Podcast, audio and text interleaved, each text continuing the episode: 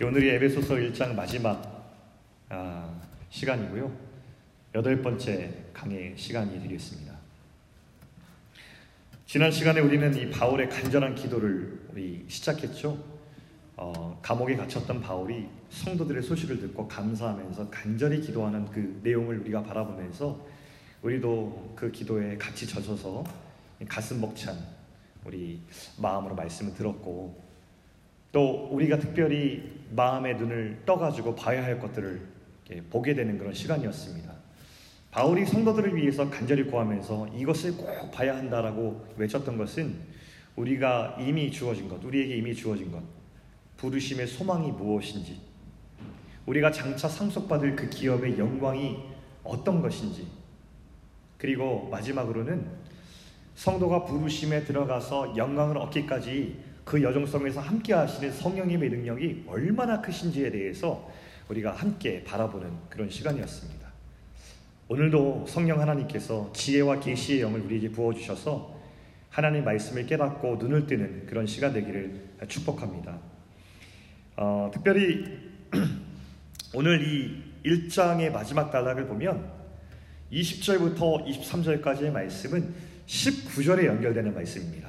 19절. 어, 하나님의 그 크신 능력에 대해서 얘기하다가 그 크신 능력이 무엇인지 예를 들기 위해서 하나님의 크신 능력이 이런 것입니다라고 예를 들어 설명하는 것이 20절부터 23절까지 말씀인데 오늘 그 부분을 하나씩 보기를 원합니다. 먼저 20절 말씀을 읽도록 하겠습니다. 같이 읽죠. 시작. 그의 능력이 그리스도 안에서 역사하사 죽은 자들 가운데서 다시 살리시고 이렇게 나왔습니다. 이 하나님의 능력을 그 지극히 크신 능력을 가장 잘 보여주는 한 가지 사건이 있는데 그것은 먼저 예수님의 부활 사건입니다. 이 세상 누구도 죽음을 막을 수 없고 죽음을 극복할 수 있는 사람이 아무도 역사상 없었습니다. 역사상 절대 권력을 쥐었던 사람들이 하나같이 사모했던 것이 뭐였냐면 영생을 얻는 것이었어요. 영원히 사는 것을 이렇게 탐했고 그것을 이루기 위해서 별의별 어, 노력을 다 했지만 하나같이 다 수포로 돌아가고 말았습니다. 죽음을 극복한 사람은 누구도 인류 역사상 없었어요. 그런데 이 죽음조차 막을 수 없는 인간이 이미 죽어버린 생명을 다시 살리는 능력은 꿈조차 꾸지 못하는 어처구니 없는 것이죠. 근데 그 일을 누가 하셨냐면 하나님께서 이 땅 가운데 행하셨습니다. 하나님께서 그 능력으로 죽음을 생명으로 바꾸신 사건이 바로 예수님의 부활 사건, 그 빈무덤이라는 것이죠. 어, 제가 말씀드리지만 무덤은 죽음을 상징해요. 그런데 하나님의 능력은 그 무덤의 문을 열어서 빈무덤이 되게 하셨습니다. 한마디로 죽음을 생명으로 바꾸셨어요. 그래서 저는 빈무덤을 참 좋아합니다. 십자가가 예수 그리스도의 사랑의 상징이지만 저는 이 부활을 상징하는 빈 무덤이 그리스도인에게 얼마나 중요한지 몰라요. 어, 그래서 저는 빈 무덤을 어, 그 상징을 되게 좋아합니다. 빈 무덤은 죽음이 아닌 생명의 상징이며 그 열린 무덤 열린 무덤의 문을 통하여서 우리는 죽음 너머에 있는 영원한 생명을 볼 수 있는 그런 상징을 가지고 있기 때문에 저는 이 빈 무덤을 바라볼 때마다 부활을 생각할 때마다 진짜 소망이 생깁니다.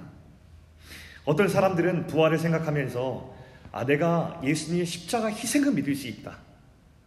역사상 어떤 사람이 어떤 사람들을 사랑해서 좀 희생했다는 사실은 믿을 수 있지만 그가 죽음에서 다시 살아났다는 사실은 못 믿겠다라고 많은 사람들도 많이 있습니다. 한마디로 신화 중에 하나가 아닐까라는 것이죠. 죽었다가 다시 살아난 이야기는 아마도 다른 사람들이 하는 이야기 속에서는 분명 신화일 것입니다. 그러나 하나님의 능력으로 죽은 자가 다시 살아난 것은 신화가 아니라 역사적 사건이었고 우리에게 실제가 되었습니다. 음, 고린도전서 15장 4절부터 6절까지 말씀에 이런 말씀이 있어요. 같이 읽어보겠습니다. 시작.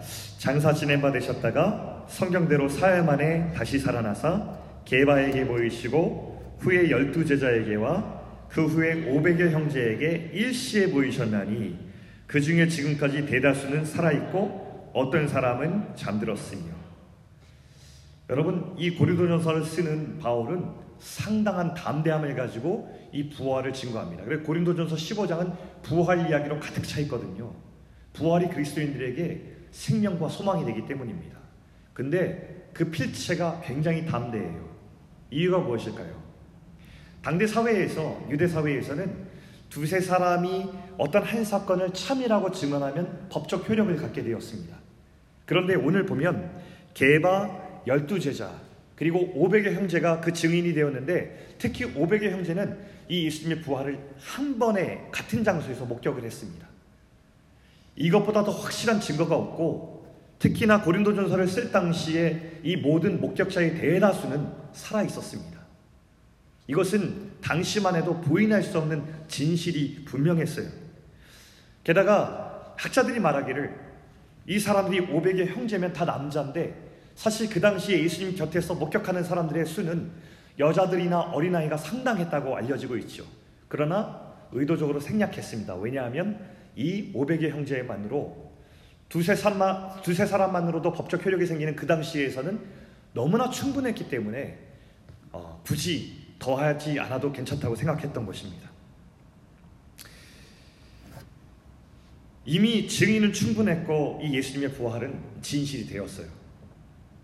무엇보다도 예수님의 부활 사건의 가장 큰 증거가 뭐였냐면 이 목격한 사람들의 변화였습니다. 인생의 변화. 예수님의 부활을 목격한 사람들마다 하나같이 자기 인생을 걸고 예수님을 진짜 따르면서 자기 인생을 바꿨습니다. 당시에 이에 맞서서 사람들이 어떤 음, 일을 꾸몄냐면 이 부활을 목격한 사람들에게 이 부활이 거짓이라고 주장하고 음모론을 주장하기 위해서 프레임을 씌웠습니다. 아, 이 사람들이 거짓말을 하는 거다. 아, 이 부활 사건이 거짓말이고 시체를 훔쳐갔는데 이들이 부활했다고 주장하는 것이다. 라고 했는데 사실 이 주장은 크게 지지를 받지 못했습니다. 왜냐하면 어떤 사람도 자기가 만들어낸 거짓과 음모를 위해서 목숨을 거는 사람은 없기 때문입니다.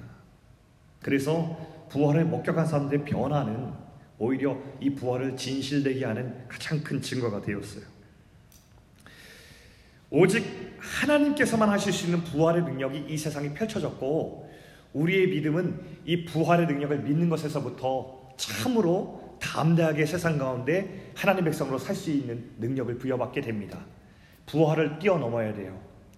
예수님의 희생을 믿는 것만이 아니라 부활의 참이라는 믿음을 받아들일 때에 우리는 진짜 이 세상 가운데 주님 백성의 삶으로 뛰어들 수 있단 말이죠. 사람들이 이 부활을 신비라고 하고 신화라고 하고 이것을 어, 진짜 일어난 사건이기보다도 그냥 뭔가 문학적인 것이 아니냐 이렇게 얘기하는 사람도 있습니다. 근데 여러분 우리 청년들이 요즘 변증론 많이 관심 있지만 게리 하버마스라고 하는 우리 리버티 대학의 교수가 있습니다. 부활 논증의 전문가입니다.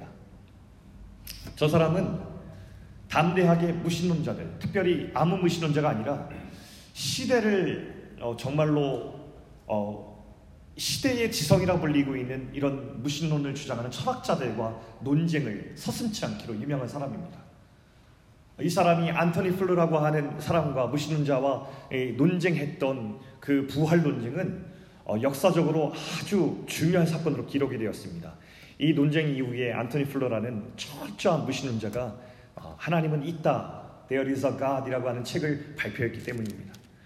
이 사람이 책을 두고 썼는데 한번 소개하겠습니다. 어, 여기 부활 논쟁이란 책, 저게 바로 안토니 플러하고 논쟁했던 책을 기록한 어, 책입니다. 어, 저 책을 보면서 어, 사자처럼 포효하면서 부활이 신앙적일 뿐 아니라 역사적이며 증거가 있다는 것을 주장한 한 변증론 변증가의 주장을 저기서 만나볼 수 있겠고요. 그 다음에 어, The Case for the Resurrection of Jesus라고 하는 책을 보면 저기 게리 하버마스의 이 부활을 논증하고 증거 삼는 이 놀라운 변증을 여러분 만나볼 수 있습니다. 청년들 우리 어, 또 젊은 지성들 아닙니까? 저런 책들 보면서 이 부활절을 맞이하면서 한번 읽어봐도 좋겠다 싶어서 제가 잠시 소개합니다. 하나님께서 예수님을 통해서 이 땅의 모든 것을 죽음으로 생명으로 살리실 수 있다라는 것을 나타낸 것이 바로 이 예수님의 부활 사건이었죠. 그래서 와 하나님은 죽은 자를 죽은 예수님을 다시 살리셨어라는 것을 감탄만 하는 것이 아니라 이 감탄을 넘어서 우리는 소망을 갖게 되는 것이죠. 하나님의 능력은 죽은 예수님을 다시 살리신 것처럼 우리의 깨어진 모든 것을 회복시키시고 우리의 죽음을 생명으로 만드실 것이다. 라는 소망으로 우리는 삼게 되는 것입니다. 그 소망이 우리를 이 땅 가운데 살아가고 있지만 세상과 구별되어서 하나님의 부르심을 선택을 살 수 있는 담대함을 주는 것입니다. 자, 하나님의 두 번째 능력이 이어서 나오는데 하나님의 능력은 예수님을 부활하시게 하신 것만으로 끝이지 않고 그 이후에 행하신 일에 대해서 말씀하시는데 20절과 22절 자막을 보시면서 제가 발췌한 구절을 같이 보도록 하겠습니다. 함께 읽으시죠. 자, 시작. 하늘에서 자기의 오른편에 앉히사 모든 통치와 권세와 능력과 주권과 이 세상뿐 아니라 오는 세상에 일컫는 모든 이름 위에 뛰어나게 하시고 또 만물을 그의 발 아래에 복종하게 하시고 이것이 하나님의 능력으로 예수님의 부활 사건 이후에 일으키신 사건입니다. 사람들이 사실은 어, 많이 주목하지 않는 부분이기도 합니다. 예수님이 부활하신 이후에 어, 무엇이 일어났는가? 하나님의 능력은 예수님을 부활하신 이후에 그 다음에 하신 놀라운 능력의 일이 있습니다. 하나님께서는 부활하신 예수님을 다시 살리셨을 뿐 아니라 하늘에서 자기의 오른편에 앉히셨습니다. 이것은 공간적인 표현이 아니에요. 아, 하나님께서 자기 오른편 옆자리를 내어주셨구나. 이 표현이 아니라 이것은 무엇을 묘사하고 있는 장면이냐면 하나님 나라에서 일어난 왕의 즉위식 이것을 얘기하는 겁니다. 왕의 즉위식, 크라우닝 세레머니라고 하죠. 이 하늘나라에서 일어난 놀라운 사건을 우리에게 밝히 보여주시고 있습니다. 하나님은 당신의 능력으로 예수님을 부활하신 예수님을 하나님 나라의 왕으로 왕권을 주시면서 그에게 왕관을 세워 주셨습니다. 모든 만물, 이 땅에 존재하는 모든 권세, 통치자들, 그들의 어, 절대적인 권력 너머에 있는 그것을 모두 다 초월하는 진정한 왕으로 세우셨습니다. 이것이 하나님의 능력으로 이 땅 가운데 예수님을 왕으로 추대하셔서 즉위시키셔서 만드신 새로운 질서입니다. 새로운 질서. 죄로 인해서 스스로 왕이 되어서 자기 중립성에 물들어서 살아가고 있는 이 세상은 혼돈 그 잔치죠. 그리고 혼돈의 결과는 허무함이죠. 그러나 하나님은 예수님을 이 땅에 진정한 왕으로 세우셔서 이 땅에 새로운 질서를 세우셨습니다. 이제부터 이 모든 만물의 왕은 예수 그리스도이다. 그리고 그 다음에 나오는 게 뭐냐면 그 이름을 모든 이름에 뛰어나게 하셔서 만물을 그 예수님의 권세 아래 복종하고 예배케 하셨습니다. 그래서 이제부터 이 새로운 질서 가운데 만물이 해야 할 일은 무엇이냐면 예수 그리스도를 경배하는 일입니다. 이것이 주님의 능력으로 예수님을 왕으로 세우셔서 이 땅 가운데 세우신 새로운 질서이죠. 그래서 온 세상은 마땅히 그 부르신 예수 그리스도의 왕권 앞에 엎드려 경배하는 것이 상식이 된 것입니다. 이게 새로운 질서예요. 진정한 왕이신 예수의 다스림 앞에서 온 세상 만물은 그분을 경배하면서 다시 회복될 수 있도록 주님께서 만드신 것입니다. 이것을 우리가 뭐라고 말하냐면 복음이라고 말합니다. 다시 세우신 예수 그리스도가 왕 되신 질서 앞에서 우리 온 세상 만물이 그분을 경배하면서 그분과 연결되며 다시 회복되고 살아나는 것. 다시 그 나라 백성이 되는 것. 이것이 우리에게 주어진 복음입니다. 그런데 이 새로운 질서가 이 땅 가운데 새롭게 확립이 됐지만 여러분 세상을 보세요. 세상은 여전합니다. 여전히 악하고 상하고 깨어졌고 세상에 있는 사람들은 자기가 왕이 되어서 살아가고 있습니다. 혼돈 가운데 있고 무질서 가운데 있다는 것을 우리는 늘 목격할 수 있어요. 깨지고 상한 세상. 이것이 바로 이 세상과 세상을 살아가는 사람들을 잘 표현하는 단어가 아닐까 싶습니다. 우리는 다 깨지고 상했고 세상이 그렇습니다.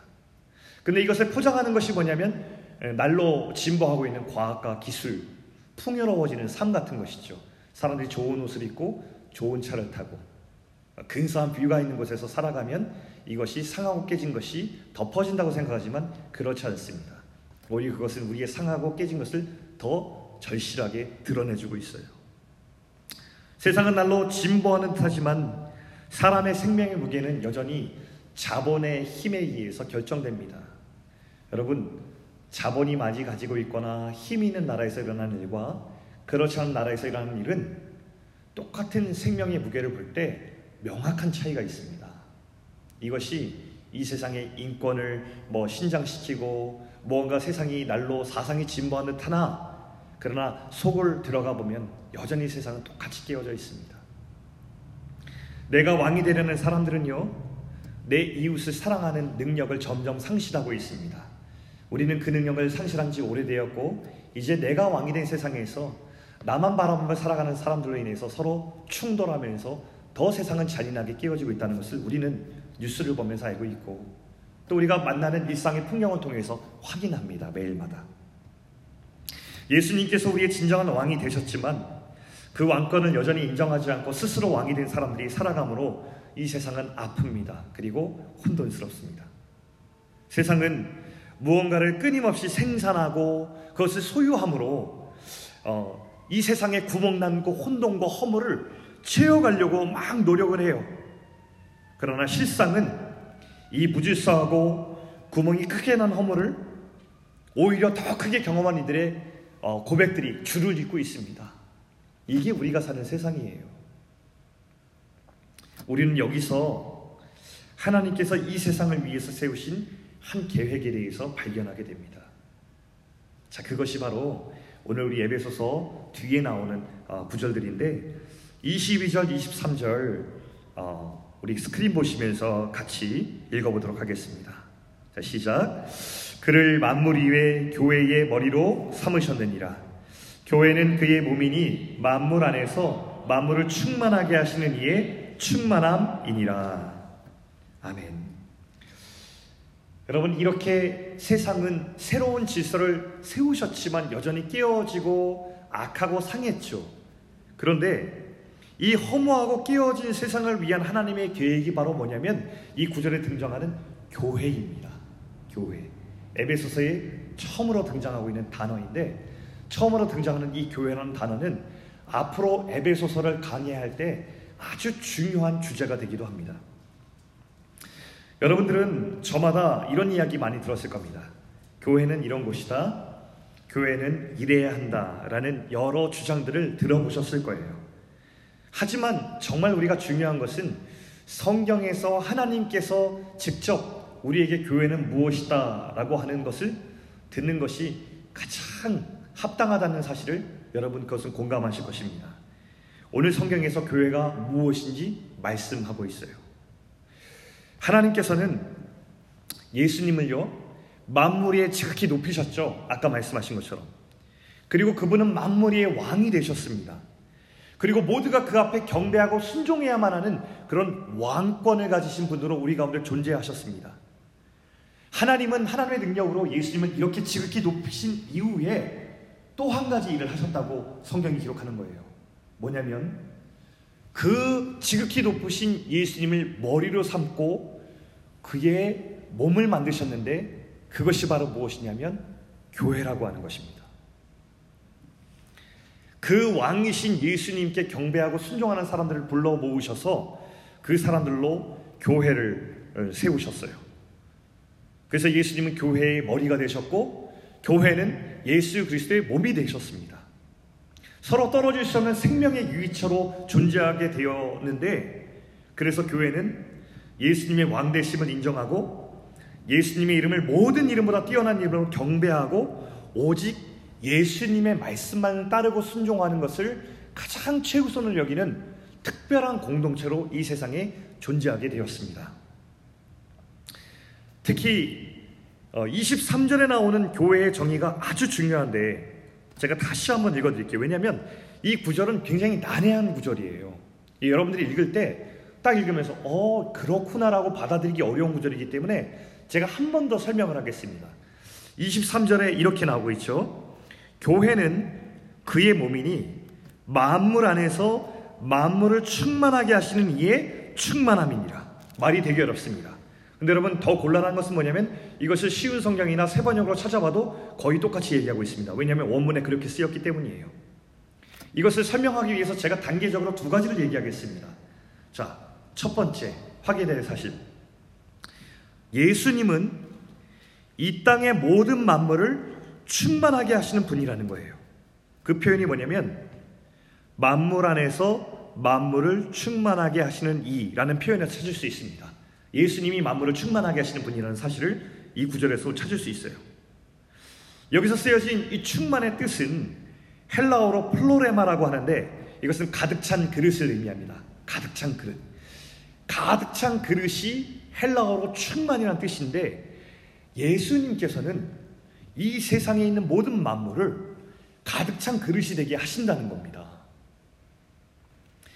세상의 그 혼돈과 허물을 채우실 수 있는 유일한 분이 예수님이시고 예수님은 그 일을 하시겠다는 거예요. 단언하건대 예수님이 아니시고는 어떤 것으로도 사람 안에 있는 영혼의 빈 그릇을 채울 수 있는 존재가 없습니다. 그것이 우리의 고백이에요. 그래서 우리가 예수님이 필요한 거예요. 죄로 인해서 하나님과의 깨어진 관계를 경험한 사람들은 그 영혼 안에 마치 가득 찬 그릇이 아니라 깨진 그릇을 소유하고 산 사람과 똑같은 것입니다. 아무리 자기 안에 무언가를 채우고 부어봤자 밑 빠진 독에 물 붓게 하는 것이죠. 만족을 경험할 수가 없어요. 예수님만이 우리의 깨진 그릇을 온전케 하시고 우리 마음의 허물을 채워서 우리 영혼을 만족케 하십니다. 그래서 우리는 예수님이 필요하고 예수님이 우리 마음속에 그분이 왕 되시고 그분이 우리에게 만족되실 때에만 참 평안과 두려움이 사라지고 우리 가운데 열어놓으신 부르심의 소망이 우리 것이 되고 그 기업의 영광의 풍성함이 우리의 것이 되고 그리고 지금 그 부르심 따라 사는 길이 두렵지 않은 것입니다. 저도 경험하는 것이 뭐냐면 저도 에베소서를 제가 강의하고 있지만 저도 이 말씀을 먼저 듣고 연구하고 설교하면서 저도 이 말씀을 함께 듣고 있습니다. 근데 저도 참 너무 은혜가 되고 너무 감사합니다. 저는 이 생각합니다. 어, 복음을 더 깊이 깨닫고 복음에 있는 것이 나에게 실제가 되고 하나님의 하나님 되심을 내가 더욱더 묵상할 때에 내 마음속에 이 세상 가운데 내가 붙드는 것들을 놓게 되고 예수님으로 더 만족하게 될 수 있고 이 땅의 끝인 죽음을 향해서 벌벌 떨기보다 이 땅의 인생을 허무하게 생각하지 않고 그 가운데 열어놓으신 참 생명을 소망하게 된다는 사실을 절절하게 더 깨닫게 됩니다. 우리 모두에게 이런 일들이 일어나기를 간절히 소망해요. 예수님이 우리의 깨진 것을 치유하시고 우리의 허물을 채우시는 분이십니다. 우리 사랑하는 청년들 가운데 여러분 마음속에 무언가 세상의 것을 열심히 추구하는데 마치 깨, 깨진 그릇처럼 만족이 없고 만족한 것 같은데 금방 허무해지고 무언가 잡은 것 같은데 그 위에 무엇이 있고 성공한 것 같은데 그러나 그 위에 아무것도 없는 경험을 만약에 하고 있다면 여러분 예수님만으로 예수님을 왕으로 삼고 그분이 나의 깨진 그릇을 치유하시고 가득 찬 그릇을 어, 준비하실 수 있는 분이심을 믿고 나올 수 있기를 간절히 축원합니다. 이 세상은 어, 아까 말씀드린 대로 예수님은 세상을 충만케 하시지만 세상은 충만하지 않습니다. 여전히 무질서하고 허무하고 깨어진 채로 서로 왕이 되려고 아우성거리고 있어요. 이때 이 본문 23절이 말하고 있는 두 번째 사실이 있습니다. 그것은 하나님께서는 바로 그런 이유 때문에 교회를 계획하셨다는 것입니다. 교회는 예수님의 몸이라고 했는데 예수님은 세상을 충만케 하시려고 교회를 먼저 채우십니다. 그게 바로 이 구절이에요.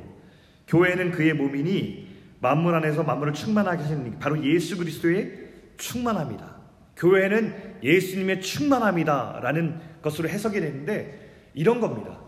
예수님은 교회를 먼저 충만케 하셔서 교회를 통해서 세상을 충만하게 하시는 계획을 갖고 계시다고 우리가 이것을 해석할 수 있습니다.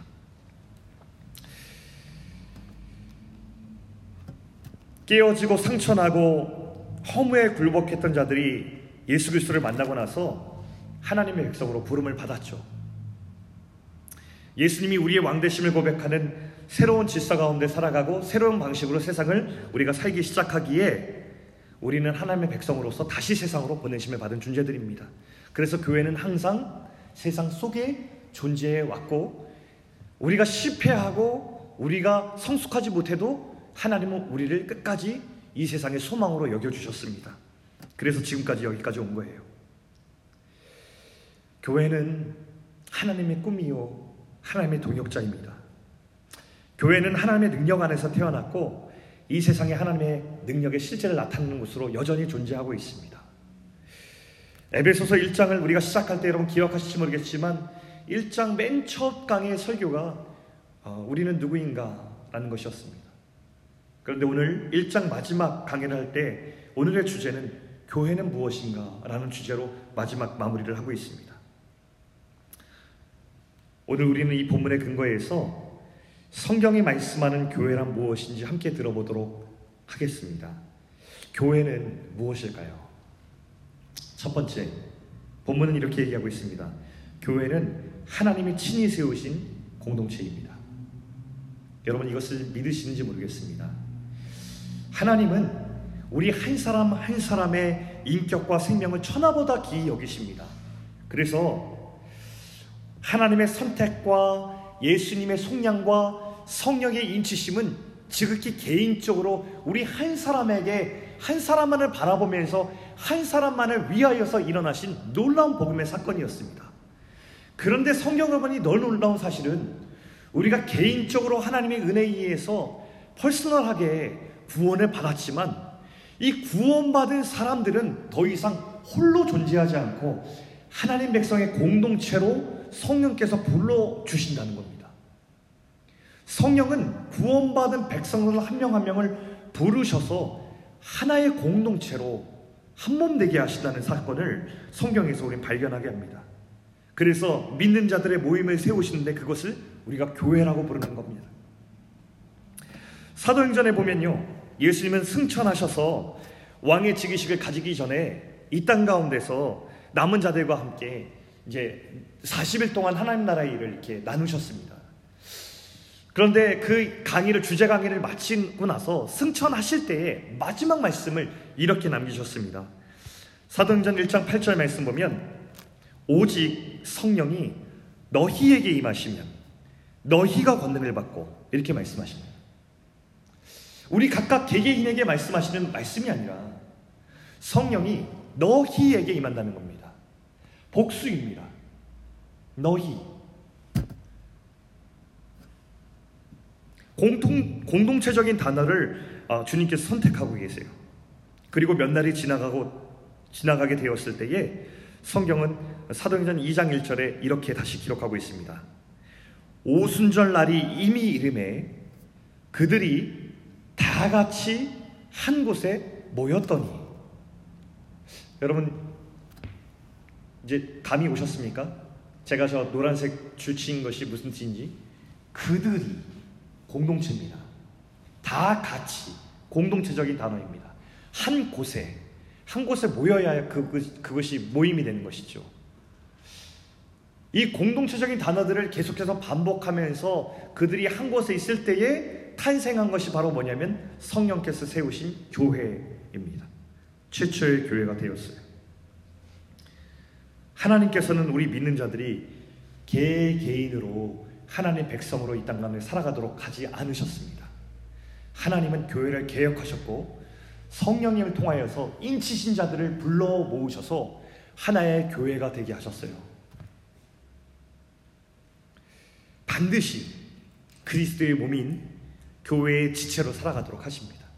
여러분 이 놀라운 비밀과 계획을 우리가 순종하고 받아들일 수 있어야 돼요. 현대의 포스트 모던 시대에 와서 우리 가운데 일어난 현상 중에 하나가 홀로 무교회주의자들로 교회를 신뢰하지 않고 교회를 떠나서 나 혼자 믿는 어, 신앙의 사람들이 생겨나기 시작했다는 것입니다. 현상으로서는 인정하고 우리 교회가 노력해야 되는 부분이 있겠지만 그러나 이것은 결코 옳은 것이 아닙니다. 아마 이 사람들은 교회가 공동체를 갔을 때에 교회에서 하나님의 영광보다 아마도 상처받고 실망했기 때문에 교회를 떠난 것으로 보입니다. 그렇지만 교회를 세우신 이가 하나님이란 사실을 우리가 기억할 필요가 있어요. 그리고 교회를 계획하신 하나님의 생각과 계획이 완전하시다는 생각도 우리가 함께 할 수 있어야겠습니다. 하나님이 모르시지 않아요. 세상 가운데 부름받은 교회로 모임받은 자들이 세상 속에서 여전히 완전히 회복되지 않고 상하고 깨진 사람들이 모였을까라는 것 그래서 교회가 모였을 때 공동체가 어려움을 겪고 서로 깨지고 서로 상처 줄 것이라는 것 하나님이 모르시지 않았을 거예요. 성령께서 모르시고 우리를 하나 되게 하실 것 아니었을 거예요. 그런 한계와 어려움들이 있을 것 아시지만 그럼에도 불구하고 하나님은 교회를 계획하셨고 꿈꾸시고 여전히 교회를 존재토록 하고 계시다는 것. 우리가 이걸 기억해야 됩니다. 그래서 교회는요 착각하지 말아야 돼요. 교회는 흠없고 유능하고 능력 있는 사람이 모여서 멋있는 공동체를 이루는 그런 집단과 모임이 아닙니다. 세상은 그런 공동체를 꿈꿀지 모르겠지만 교회는 그렇게 존재하지 않아요. 그런데 하나님은 교회를 세워가신다는 거예요. 아시는데. 교회는 깨지고 상처나곤 하지만 그러나 하나님은 계속해서 그 교회들을 세워나가고 계시고 자라게 하십니다. 하나님의 성령 안에서 예수님께 순종하면서 교회는 그분의 몸으로 여전히 충만해지고 있습니다. 여러분, 우리가 볼 때 이런 생각 들 수 있어요. 아, 교회는 왜 이렇게 볼품이 없을까? 이렇게 교회는 촌스러울까? 교회는 세상의 공동체와 비교할 때 왜 이렇게 세련되지 못할까? 왜 이렇게 교회는 능률적이지 못할까? 뭔가 일이 안 될까 라고 생각할 수 있지만 여러분 그렇기에 교회는 하나님이 세우신 교회임을 더욱 증거합니다. 하나님께서 세우신 공동체의 가장 큰 목적은 능률도 아니고 유용성도 아니고 효율성도 아니고 멋지고 세련되고 마음에 잘 들어맞아서 무언가를 이뤄내는 것이 아니라 깨지고 상한 사람들께 모여서 오직 예수의 마음으로 함께 품고 함께 성장하고 기다려주고 하는 것이 교회의 속성이기 때문에 교회는 겉으로 보기에는 세상 공동체와 달리 참 촌스럽고 볼품없어 보일 수 있어요. 근데 그럼에도 불구하고 그 볼품없고 촌스러운 공동체가 예수 그리스도의 충만케 하심으로 계속 자라나고 있다는 것이 이것이 교회의 영광입니다. 여러분 우리가 때로 이 시대의 교회를 향한 분석도 필요하고 비판도 필요하고 객관적 관찰과 반성이 필요한 것 맞아요. 사실이에요. 하지만 동시에 여러분 그것을 제3자로 빠져나와서 교회를 욕하고 교회에 상처를 입히는 그런 여러분 되기, 되길 원치 않고요. 우리가 교회를 진정 사랑하기 때문에 더 아프게 고민하고 교회를 내 몸처럼 아끼고 기도하기 때문에 그 교회의 한 아픔이 절절하게 내게로 아픔이 다가올 수 있는 그래서 무릎 꿇고 그 교회를 위해서 기도할 수밖에 없는 저와 여러분 되길 원합니다. 저는 깔뱅이 교회론 중에서 그가 한 말 중에서 기독교 강의에서 한 말 중에서 이렇게 마음에 와닿는 말이 있는데 그것은 교회가 신자들의 어머니라는 표현입니다. 여러분 어머니를 잘못했다고 병들었다고 욕하는 자녀들은 없습니다. 어머니가 잘못했을 때 그가 반성할 수 있도록 도와줄 수는 있지만 어머니를 내 어머니가 아닌 것처럼 욕하고 버리는 그런 존재들은 어디에도 없습니다. 그것은 페류나입니다. 교회는 우리 믿는 자들의 어머니와 같습니다. 우리가 욕할 수 있고 비판할 수 있고 또 병드는 것을 고치려고 노력할 수 있지만 그러나 교회가 우리의 어머니 됨을 인정하면서 내 몸처럼 아끼고 사랑하는 그 마음이 우리 가운데 있을 때에 하나님은 교회를 더 영광스럽게 해나가실 것입니다. 여러분 꼭 기억하십시오. 교회는 하나님이 채우시, 친히 세우신 그의 몸입니다. 두 번째 말씀 보겠습니다. 교회는 무엇인가? 교회는 오직 예수님으로 충만해지는 것입니다. 다시 말하면 본문에서 말하길 교회는 어, 본문에서 말하기를 교회가 예수님을 충만하게 한다고 말하지 않습니다. 잘 읽어보면요. 우리는 교회가 무언가를 해서 예수님을 충만하게 만든다고 이 교회를 충만하게 한다고 그래서 예수님께 어, 예수님께 인정받는다고 얘기하지만 사실 본문에서 읽어보면은 예수님께서 교회를 충만하게 하신다고 말씀합니다.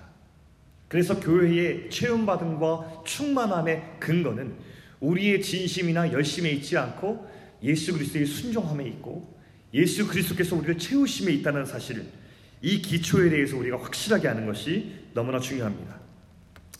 교회가 커지고 있고 무언가를 잘하는 것, 전 참 좋은 거라고 생각합니다. 전 개인적으로.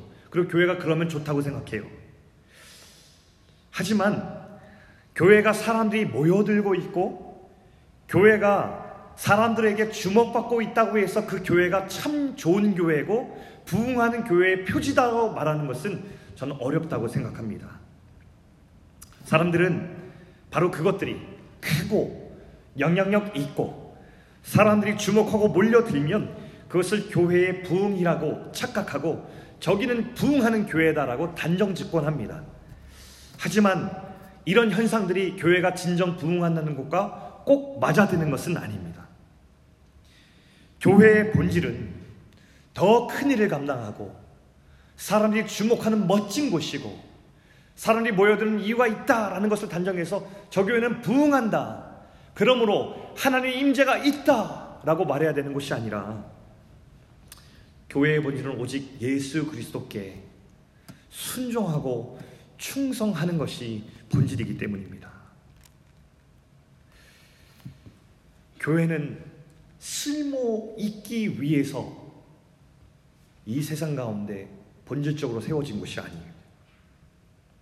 예수님께 순종하고 충성하는 태도로 고백하기 위해서 세워진 교회가 바로 우리들의 믿는 공동체인 것이죠. 그래서 여러분 아까도 말했지만 세상의 공동체와 달리 교회는요 참 더디 갈것 같을 때가 되게 많아요. 그리고 어떤 교회는 참 뭐 하는 곳인가라는 생각이 들 때도 있어요. 우리의 겉의 눈으로 보기에는. 그리고 어떤 공동체는 아, 저런 약하고 우리가 보기에 좀 볼품없고 미약한 교회는 굳이 이 땅 가운데 존재해야 되는가라는 생각을 할 때도 있어요. 근데 여러분 우리가 그 마음이 들 때 그 마음의 동기에 대해서 잘 확인하고 우리의 거짓된 마음, 우리의 성과주의에 물들고 물질주의에 물든 우리의 눈을 좀 씻어내고 하나님께서 눈을 뜨게 해달라고 고백해야 될 그런 필요가 있습니다. 교회는 한 방황하는 사람을 위해서 그를 끝까지 기다려주느라 더디 갈 수 있어요. 교회에 보면요, 뜻하지 않게 어떤 악한 사람이 들다닐 때가 있어요. 그 사람이 교회를 쑥대밭으로 만들기도 합니다. 그런 하나님의 교회는 그 악한 사람이 드나드는 곳에도 여전히 예수 그리스도를 사랑하는 사람이 모여서 교회됨을 지키려고 씨름하는 사람들이 있습니다. 어떤 교회는 몇 명 되지 않는 성도지만 그 성도들을 바라보면서 이 성도들과 함께 주님의 교회됨을 지켜나가고 이 땅에서 하나님 백성으로 살기 위해서 여전히 그곳에서 어, 정말로 하나님의 교회됨을 끝까지 지켜내는 기도하는 고백하는 교회들이 있습니다. 저는 제가 한국 교회에 있을 때 저는 꽤 큰 교회에 있었어요. 제가 근데 큰 교회에 있으면서 선교를 한답시고 국내 선교 갔을 때에 그때 우리 그 시골에 계신 목사님들 만날 때마다 저는 이렇게 무릎을 꿇고 싶은 마음이 많이 들었습니다. 정말 존경스러웠어요.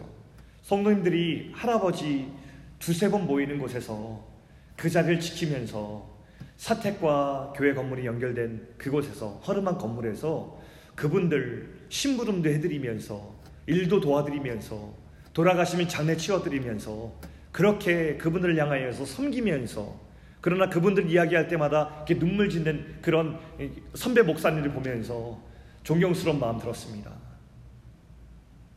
내가 선교한다고 정말 많은 청년들이 모인다고 해서 그것을 내가 설교하는 목사라고 해서 내가 그보다 훨씬 더 좋은 교회와 더 부흥하는 교회와 더 좋은 교회를 결코 자랑할 수 없었던 이유는 뭐냐면 우리가 교회가 무엇인지 알기 때문이죠.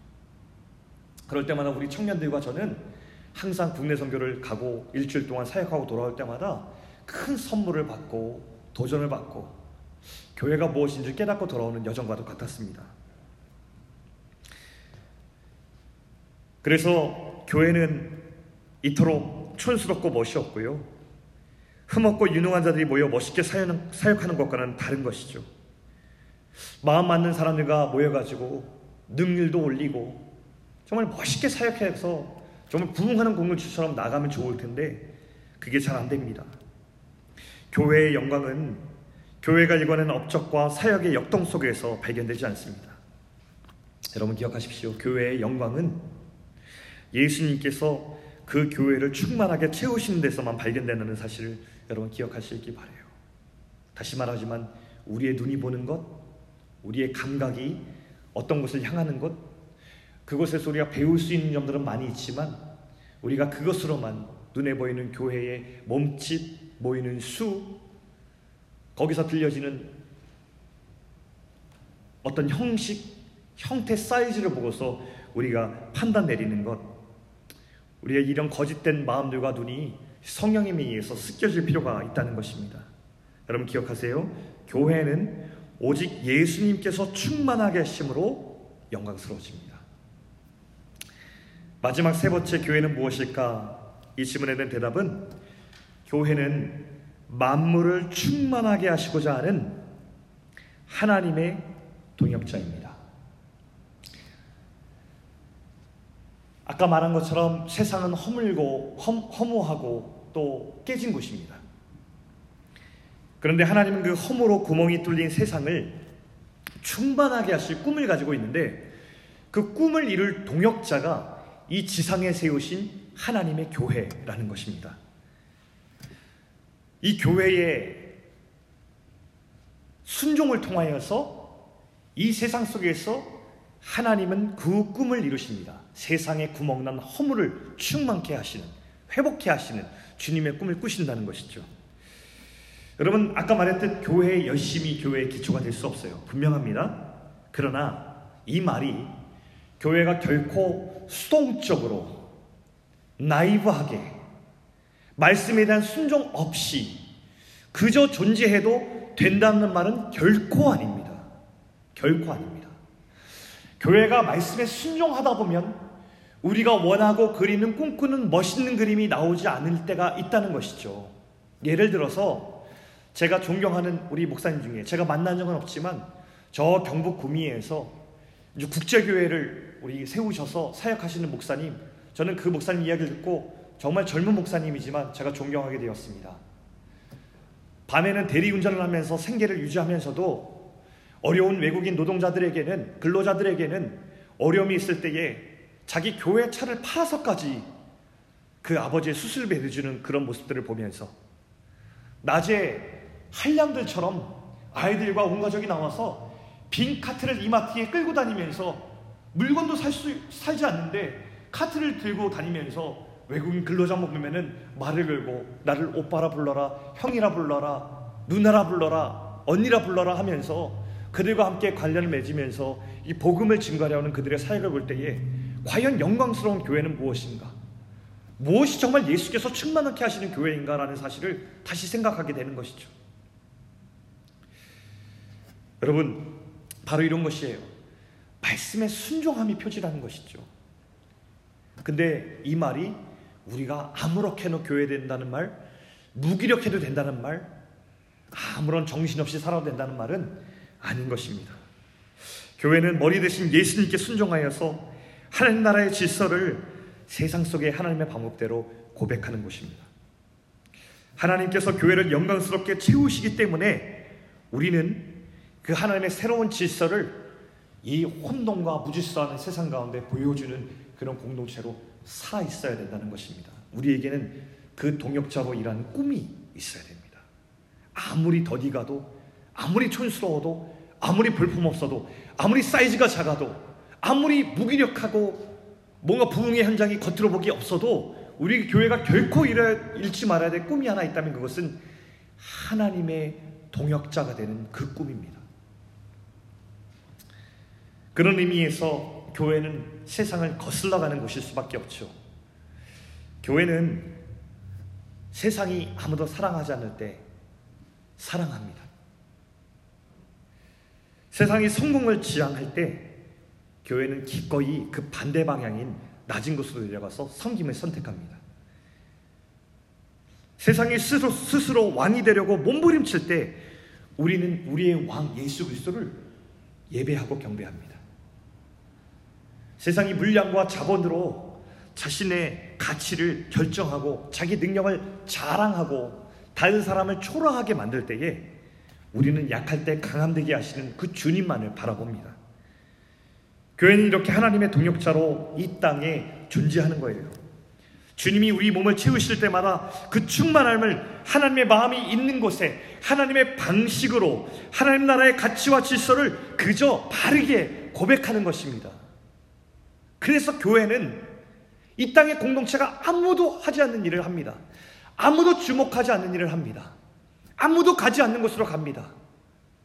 세상이 몸부림치면서 아득바득 취하려고 하는 것에 대해서 우리는 과감히 놓고 주님의 마음이 있는 곳을 갈 수 있는 것입니다. 이것이 바로 교회입니다. 우리가 산산수훈에 나온 것처럼 빛과 소금 되라고 하실 때 우리는 그 의미를 이렇게 받아들이는 사람들 아니에요. 우리가 빛과 소금 되어서 이 세상을 뜯어 고치자. 우리는 그거 할 수 없어요. 우리가 빛과 빛이 되고 소금이 되어서 이 세상을 뜯어 고치고 깨진 것을 이어 붙이자. 우리는 이렇게 못해요. 빛과 소금 되라는 주의 말씀의 순종함에 대한 우리의 고백은 뭐냐면 우리가 이 세상에 빛으로 존재하라는 주님의 말씀과 소금이 되라는 주의 말씀에 순종해서 정말 그 정체성을 가지고 이 세상에서 바르게 살고 고백하자. 그것이면 충분한 것입니다. 그러면 예수님께서 우리를 채우시고 우리를 채우신 충만으로 이 세상 가운데 흘러가게 하십니다.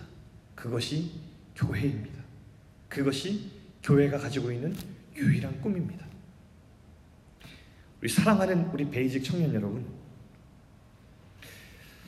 성경을 통해서 복음을 알고 은혜를 알면 알수록 내가 하나님의 백성이 되어서 교회를 이루고 성령께서 세우신 교회의 일원이 되었다는 사실이 얼마나 감사하고 영광스러운지 모릅니다. 저는 이런 확신이 있습니다. 교회는 이 땅 가운데서 하나님께 세우신 공동체인데 이 공동체에 우리가 같이 말씀을 순종하는 여정 가운데 우리는 가끔씩 늘 그런 건 아니지만 하나님의 나라가 어떤 곳인지 이 공동체를 통해서 경험할 때가 있습니다. 그 순간에 너무너무 감사하고 너무너무 벅차고 이 공동체를 힘껏 사랑하게 되는 것이죠. 전 그래서 우리 베이직이 참 좋고 하나님께서 청년들을 불러 모으셔서 하나 되게 하신 이 그리스도의 몸을 사랑합니다. 깨어지고 허무한 세상 속에서 건져 불러주셔서 주의 영광스러운 교회를 우리 그리스도의 형제 자매된 우리 지체들과 함께 교회를 이루게 하신 것이 참 놀랍습니다. 저는 그것이 우리의 능력과 뛰어남에 있지 않고 우리의 힘과 소유 때문에 가능한 것이 아니라 예수 그리스도께서 교회를 충만하게 하심으로 가능하다는 것. 그리고 그것을 통해서 세상의 결핍을 채우게 하시는 하나님의 동역자로 삼아 주심이 정말로 영광스럽습니다. 교회는 그렇기에 내가 왕된 자리에서 내려와 예수님을 왕으로 삼고 이 세상 한복판을 걸어갑니다. 교회는 그렇기에 오직 예수님으로 자족하여서 이 탐욕이 넘실대는 세상의 한복판을 그저 걸어갑니다. 다른 모습으로요. 교회는 이 세상이 젊은이들이 죽으면 끝이야. 그러니 욜로 너희 인생을 네가 주인되어 마음대로 살아 라고 외치는 그 외침의 한복판 속에서 그 소셜미디어의 모든 컨텐츠들이 나를 그렇게 trendy한 모습으로 끌고 가는 와중에 죽음 너머의 영원한 시간과 생명을 바라보면서 그 세상 한복판을 말씀의 순종을 살아가는 사람으로 존재케 하는 것입니다. 사랑하는 우리 청년 여러분, 하나님께서 영광스럽게 세우신 우리 베이직 공동체가 여러분 한 사람 한 사람이 우리의 모임이 이 세상 속에서 하나님의 영광으로 그런 영광스러운 교회로 존재할 수 있기를 간절히 축원드립니다.